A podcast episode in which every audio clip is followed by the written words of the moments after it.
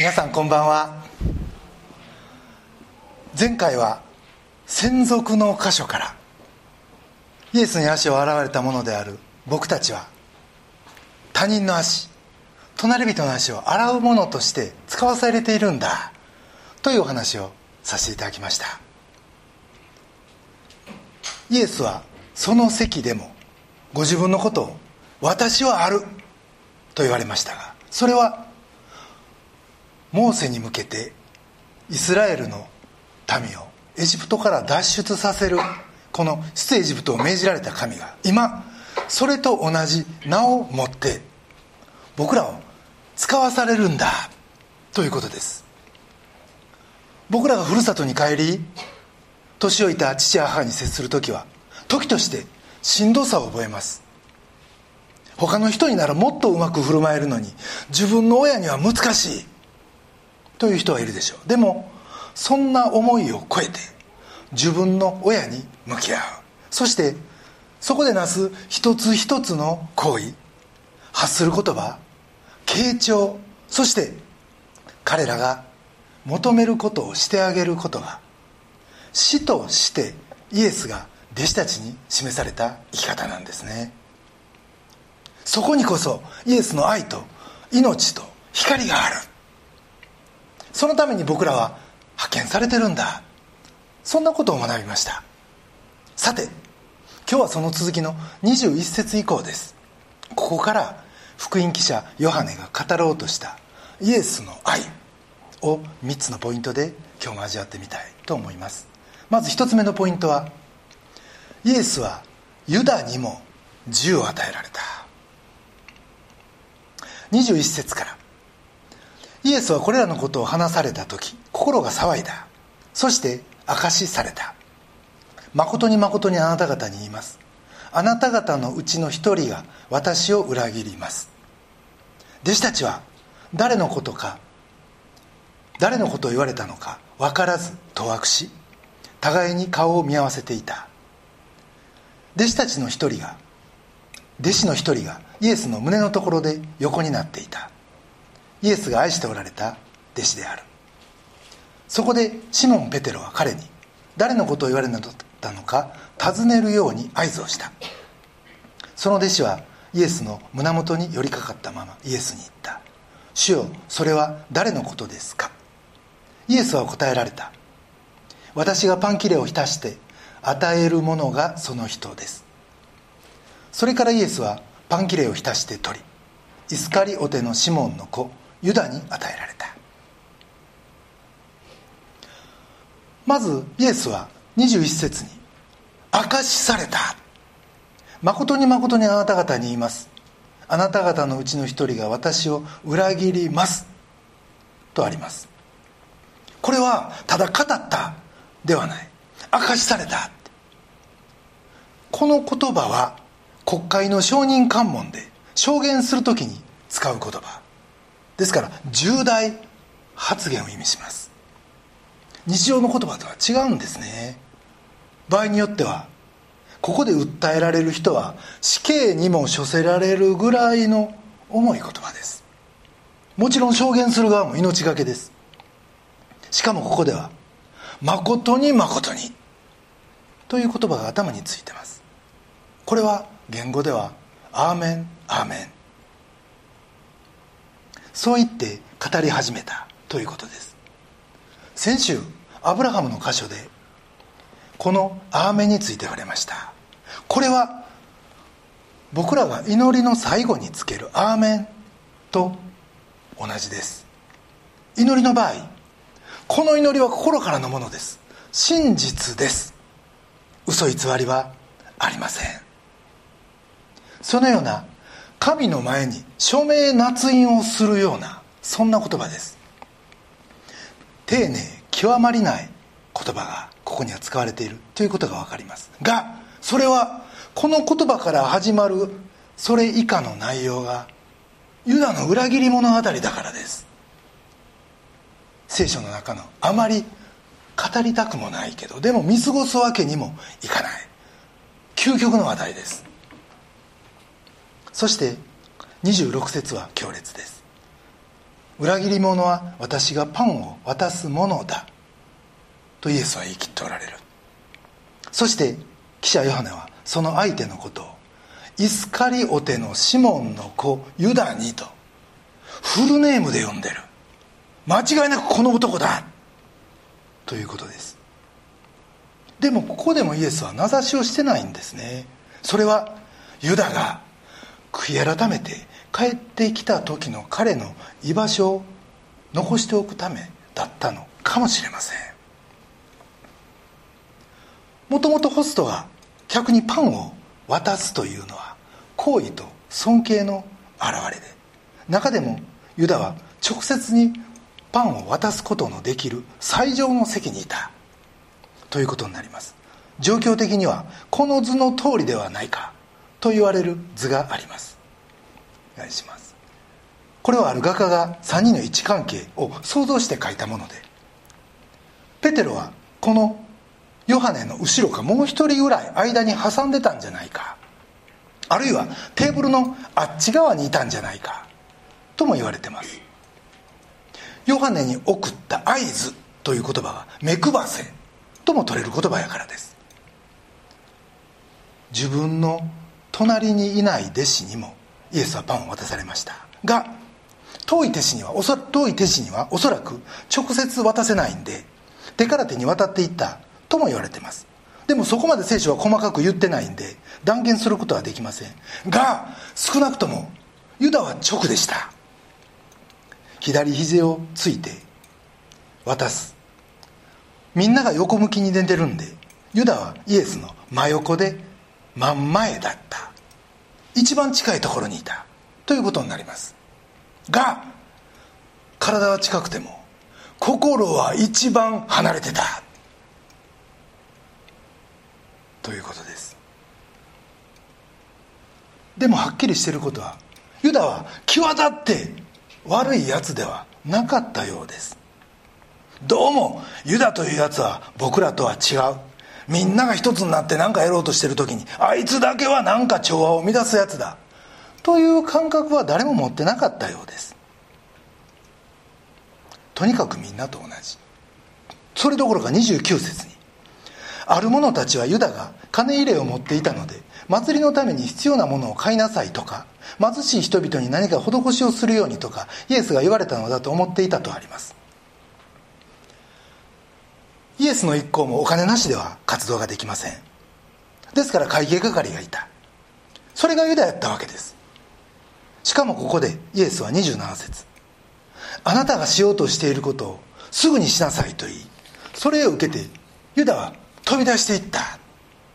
それを見て弟子たちは杉越の祭りに必要なものを買いに行ったのかそれとも貧しい人たちに施しをするために出て行ったと思ったようです。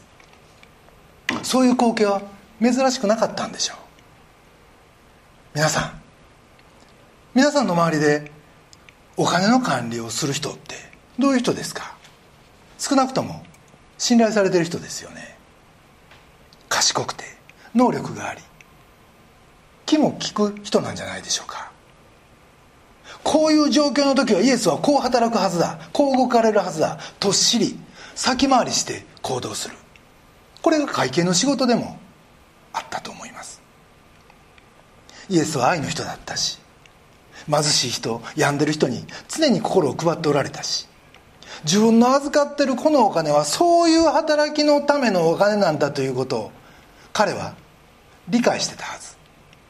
そしてイエスのその愛の活動にフォローしながら彼は3年過ごしてきた。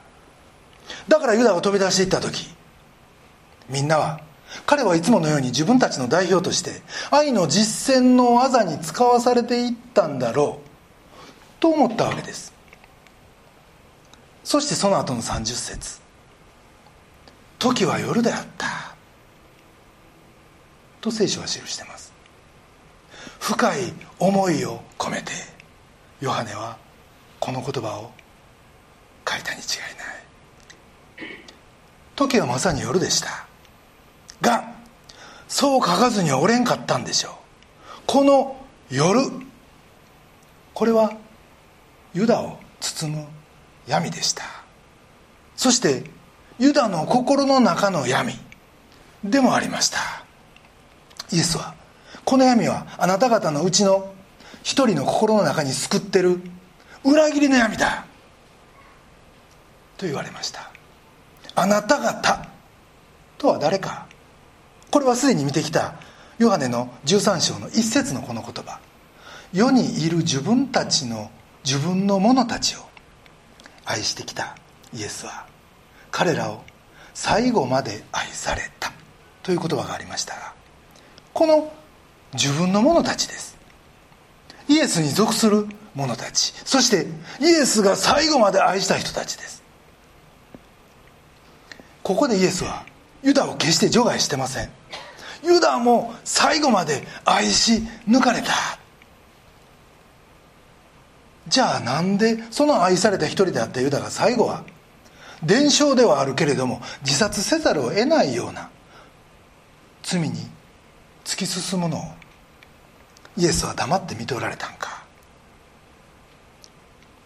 これはこう考えることができると思います。もしそこでイエスがご自分のお考え通りご自分の側にユダを引き寄せられたとしたら何が起こるか。それはユダがイエスの道具になってしまう。ということです。イエスはここであくまでユダの銃を重んじられた。これは誠に厳しいことですがそう認めるべきでしょう。愛は愛する者をロボットにしません。あくまで自由を与えられる。僕らはそんな厳粛なある意味非常に重い自由が与えられてるって。任されてる。ということをしっかり覚えたい。と思います。イエスはユダにも自由を与えられた。これが一つ目のポイントです。二つ目のポイントは同化される前にサタンに立ち向かう。ヨハネの13章2節にはこういう言葉がありました。夕食の間のこと。悪魔はすでにシモンの子イスカリオテのユダの心にイエスを裏切ろうという思いを入れていた。そしてこの後27節。ユダがパンキレを受け取るとその時サタンが彼に入った。とあります。つまりユダの心にの中にあるものがイエスを裏切ろうという思いこのサタン的な思想からほんのちょっとの時を経てサタン自身にバージョンアップしたということです。事実こうして最初の生産式にサタンが現存してたというのは驚くべきことです。しかし問題はユダが何でこんなことをしたんか。ということ。その時心の中にあったんは何やったんか。彼は一体何を考えてたんか。なんで裏切りの心なんかが生まれたのか。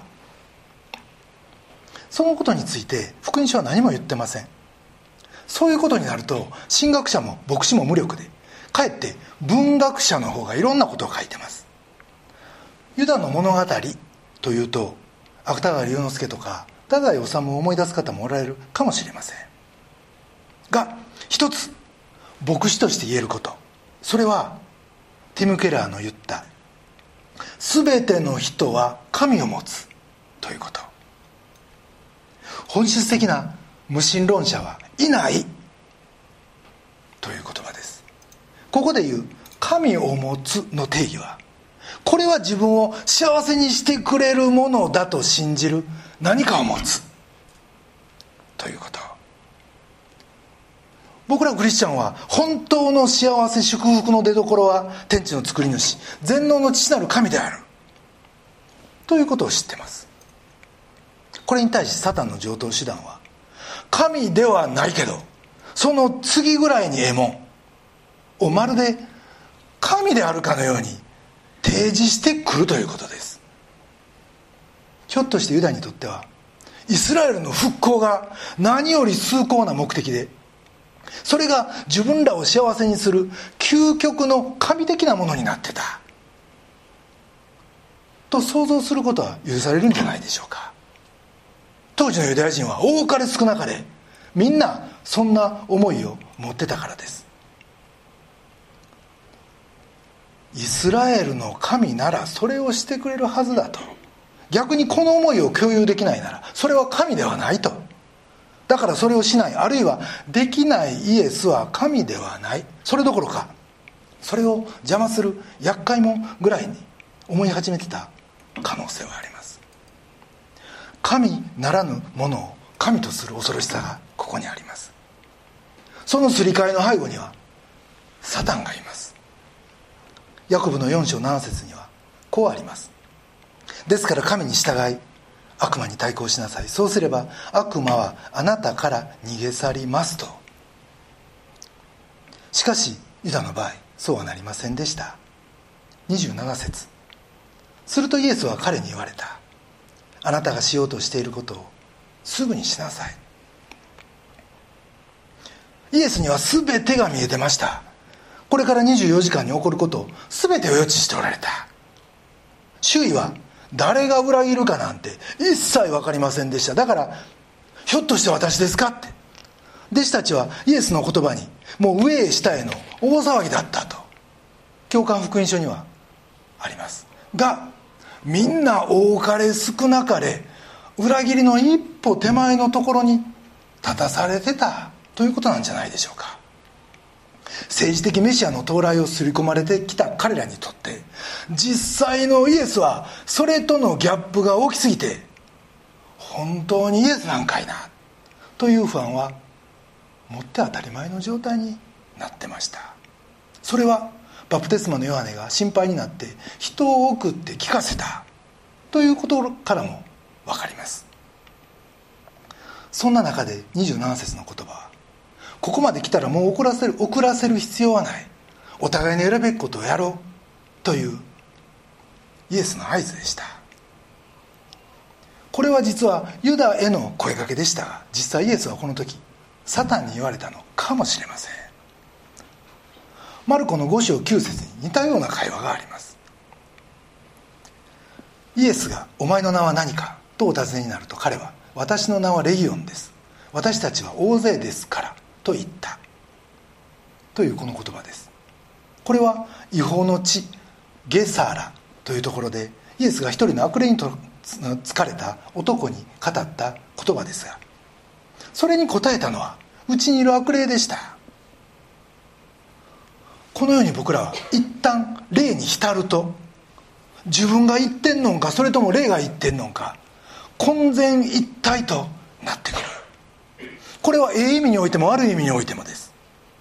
だから御言葉に照らして神の御心に沿ったこととそうでないことがしっかり識別できるうちにもしあなたに揺さぶりをかけるような霊の働きがあるなら下がれサタンときっぱり拒絶をする必要があります。そしてサタンとの関係を断つということ。そして日頃から自分にイエスこそ我が主だろうか。自分の神は誠の神だろうか。神以外に大切なもんがあってそれが最終自分を幸せにしてくれるような気になってしまってないやろうか。それが神になってないやろうか。と問いかけるべきです。もしそんな偶像が自分の中に見え隠れするなら掴んで捨てる。グラスプリリースこいつが偶像と会った時にグラスプリリースする。それが日々僕らに求められる悔い改めなんじゃないでしょうか。ここに来てタレントさんの訃報が相次いでます。渡辺裕之さんダチョウ倶楽部の上島竜兵さん共に自死されたと報じられてます。優秀で男前あるいは人を笑わせるにはもう天下一品。もっと生きにくい人が人生頑張って生きてるのにどうしてかと思います。でもその時思ったんです。いろんな要素があってのことやと思いますがやっぱりどっかで何かを神としてしまった。それは芸なのか人間なのか仕事なのか人からの評価人気なのか分かりません。皆さんどうでしょう？何かを目標と定めてそのために頑張る。いうのは僕らがこれまで教育されてきた人生の基本スタイルです。そしてそこに命かけるぐらい頑張ってこられた方ってもう皆さんどっかでそういうふうに頑張ってこられたと思うんですよね。でもそれが思ったような結果残さんこともしばしばです。その時問われるんです。本当の神を知ってるか？ということ。僕はクリスチャンながら仕事を神とし,、ま、してしまってた時期がありました。家族さえいなければ片道1時間半かかる郊外の社宅ではなく会社のそばに坪単価は少々高くても小さいマンションを借りてそこでもっと仕事につぎ込めるのにと本気で考えたことがあります。もちろんそれはできんかった。でもその延長線上で仕事がうまく運ばんかった時は行き場を失った気がしてもうこのまま電車でどっか行ってしまいたい。それぐらい落ち込みました。日曜日に礼拝に行っててこれですよ。神以外を神と仰ぐことの恐ろしさがここにあります。あなたの仕事は神ではありません。家族も神じゃない。健康も財産も家も名声も神じゃないんです。これは全部神が与えてくださったええもんばっかりなんだけど神じゃない。でもここにサタンのすり替えが起こる。これらのセカンドベストあたかも神以上のベリーベスト。いやいや神そのもの人生そのものみたいに思わせる。となると御子を十字架にかけるぐらいに僕らは愛されているのにその神から心の離れたユダ状態になるということです。そしてユダが神としてきた。イスラエルの復興があかんとなったら本人まであかんとなったように。僕らも仕事の出来一つで僕ら自身があかんとなるということです。皆さんあなたの神は正しく誠の神でしょうか？サタンは巧妙です。だからひょっとして今の自分は神でないものを神と仰ぎ始めてるんちゃうかと思われる人はその仕事に対しその家族に対しその人の評価に対しお金に対しお前は神ではない。自分を幸せにしてくれるのはイエス・キリストの福音だけだと宣言しようじゃありませんか。その時これまであなたの主人となろうとしてきたそういう偽の神々は本来の神の与えてくださった素晴らしい宝物に戻っていきます。そして一転してあなたを支える優秀な部下になる。主の栄光を表す強力な武器になるんです。そして誠の神と共にその武器を使って戦いに勝利する時は俺がやったではない。主に心から感謝できるようになります。またそうでない時も心が荒廃したり極度に落ち込んだりすることなくこの結果を通して神は自分に何を語ろうとしておられるんやろう。と冷静に神との会話を始めることができるようになる。そんな新しい自分に驚かれるでしょう。同化される前にサタンに立ち向かう。2つ目のポイントです。3つ目のポイントはあなたも行って同じようにしなさい。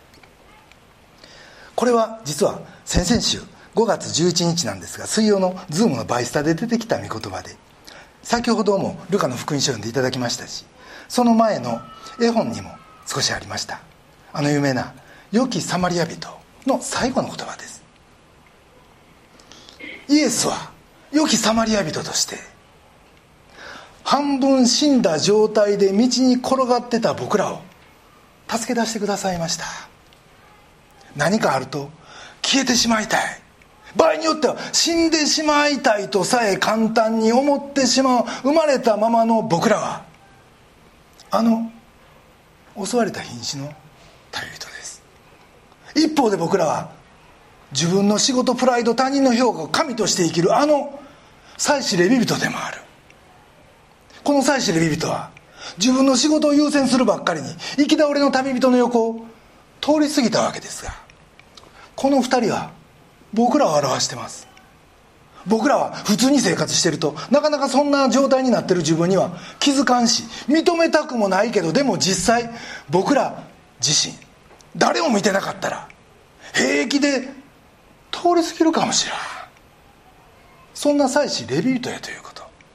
と同時に行き倒れの旅人。まあ言ってみれば情けない。そういう集合体なんですね。でもそんな僕ら何の価値も見いだせず、まあ、場合によっては軽蔑の対象でしかないようなそしてもちろん近寄ったり看病したりする気にもなれましてお金払ってまで世話するなどありえない。そんな価値のない。僕らなのに。イエスは。この愛にあふれたサマリア人は憐れみを持って僕らに近寄り傷にブドウ酒を注ぎ何の言われもない代金を払って完全な回復を与えてくださいました。こんなこと誰もできませんよ。とそしてそんな僕らに対してイエスは「あなたも行って同じことをしなさい」と言われる。できないこと分かってて。できませんよこんなこと。おそらくそれ聞いた人はみんな突き放された気がしたか。いやでもこれが分かったらまだマシな方で。イエスの言ってることの意味を理解せんかった人の方が多かったんちゃうかと思います。でもその意味がイエスの語られた本当の意味がイエスの十字架を通して初めて明らかになったんです。ご自分を無にしご自分の持ってるものを全部注ぎ出し息も絶え絶えの何の価値もなかった僕らを死の泥沼から救い上げてくださった。あのサマリア人はイエスご自身だったっていうこと。そしてあの十字架が自分のためやったんやと分かり復活のイエスから新しい命をいただいたものだけが仕事でもない効率でもない収入でもない名声でもない人の評価でもないそういった自分のこだわりでもない。全然違う。つまりあの祭司レビ人の人生から完全に解放された。本当の意味で行って同じことをしなさい。というこの命令に従う人生。イエスに習う人生を。スタートすることができるんですね。ここでヨハネの福音書に戻りますが13章20節には「誠に誠にあなた方に言います。私が使わすものを受け入れる者は私を受け入れるのです。そして私を受け入れる者は私を使わされた方を受け入れるのです」とあります。この「私が使わすもの」とはあの晩餐の席でイエスを囲んでた弟子たちです。と同時にそのイエスから派遣されイエスの真実と救いを自分の人生を通して伝える伝道者たちです。僕もそうありたいし今日ここに礼拝にこうして預かられてる皆さんも職場や学校や家庭で神を神とし福音に生きるならイエスの使わされた者たちです。だから行って同じようにしなさいと主はあなたにも今命じておられます。皆さんリーダーは孤独だっていうことはよく言われますよね。皆さんの中にもリーダーされてる方いると思います。僕らは自分がリーダーとなって答え出さないかんとなったらついつい力が入る。こだわりも出てくるしついそれが愛より優先してしまいます。来月6月に関係の8級を受ける A ちゃんというまあ一人の女の子。が寺子屋にいてその子を僕教えてるんですが先週初めてその子泣かしてしまったんです。言った感じの練習をどうしてもしてくれないんでもうやめようかってきつい言葉で言ってしまったんです。通してあげたい親心から出たことではあるんだけど受験となると昔のこだわりが出てくるんですね。結果出さなあかんとなるとスイッチが入る。僕ですよそれは。僕らどっかトップよりナンバー2の方が楽という思いがあるんじゃないでしょうか。それは最終的な責任をナンバー2は追わんでええというところがあるからです。最後はナンバーワンが取ってくれるからです。実はクリスチャンは全員ナンバー2最後の面倒を見てくださるイエスという後ろ盾がおられるからです。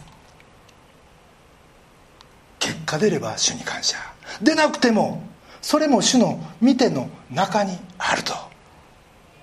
この安心と見守りの中で進むならおのずとええ結果が出てくるんやないかと思ったりしますし大体そういう余裕のある人っていうの理屈抜きで魅力的ですよね。僕は寺子屋の先生としてまだまだ未熟やと思いました。来週から。寺子屋でも僕自身神を神としさっきのあの A ちゃんに愛とゆとりで接していきたいと思います。なぜならイエス・キリストのパフォーマンスゆえに神はあなたを愛しすでにあなたに最高得点を解けてくださってるからです。だからもうどこにあってもこの福音に生きる限りあなたはもうパフォーマンスで誰かに愛されようとせんでええということ。誰かからええ点つけてもらおうとせんでええということです。この確信に生きるのに必要なことはただ一つです。神と共に職場に行くことです。神と共に学校に行く。神と共になすべき仕事をしていくということ。そこで神を神とするということです。この神の平安とそれゆえに表される自然体で最高のパフォーマンス。それを発揮しいよいよ神の栄光を表すそのような新しい習慣を共に歩んでいきたい。と心から願います。それでは一言お祈りをいたします。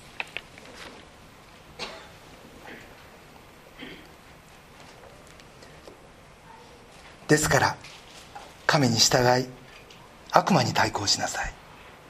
そうすれば悪魔はあなたから逃げ去ります。愛する天のお父様尊き皆をあがめます。私たちは目標を持って生きています。何かを成し遂げることに全力を注ぎます。しかしそれがあなたご自身より大切になり神になってしまってるって。そういうことはないでしょうか。私たちはあなたから命をいただきあなたに使わされたものです。どうぞ職場でも学校でも特に真剣勝負の場においてこそ神を神としあなたと共にありあなたが命を懸けて示してくださったその愛をあなたの弟子としてナンバー2として示し続けることができるように導いてください。世には闇があります。間違いなく存在します。でもあなたはその闇に勝利してくださいました。どうぞ私たちもそのあなたの勝利に預かることができますように。そしてあなたの愛に習う人生へと。どうぞお一人お一人を導いてください。尊き私たちの救い主主イエス・キリストのお名前によってお祈りします。 아멘.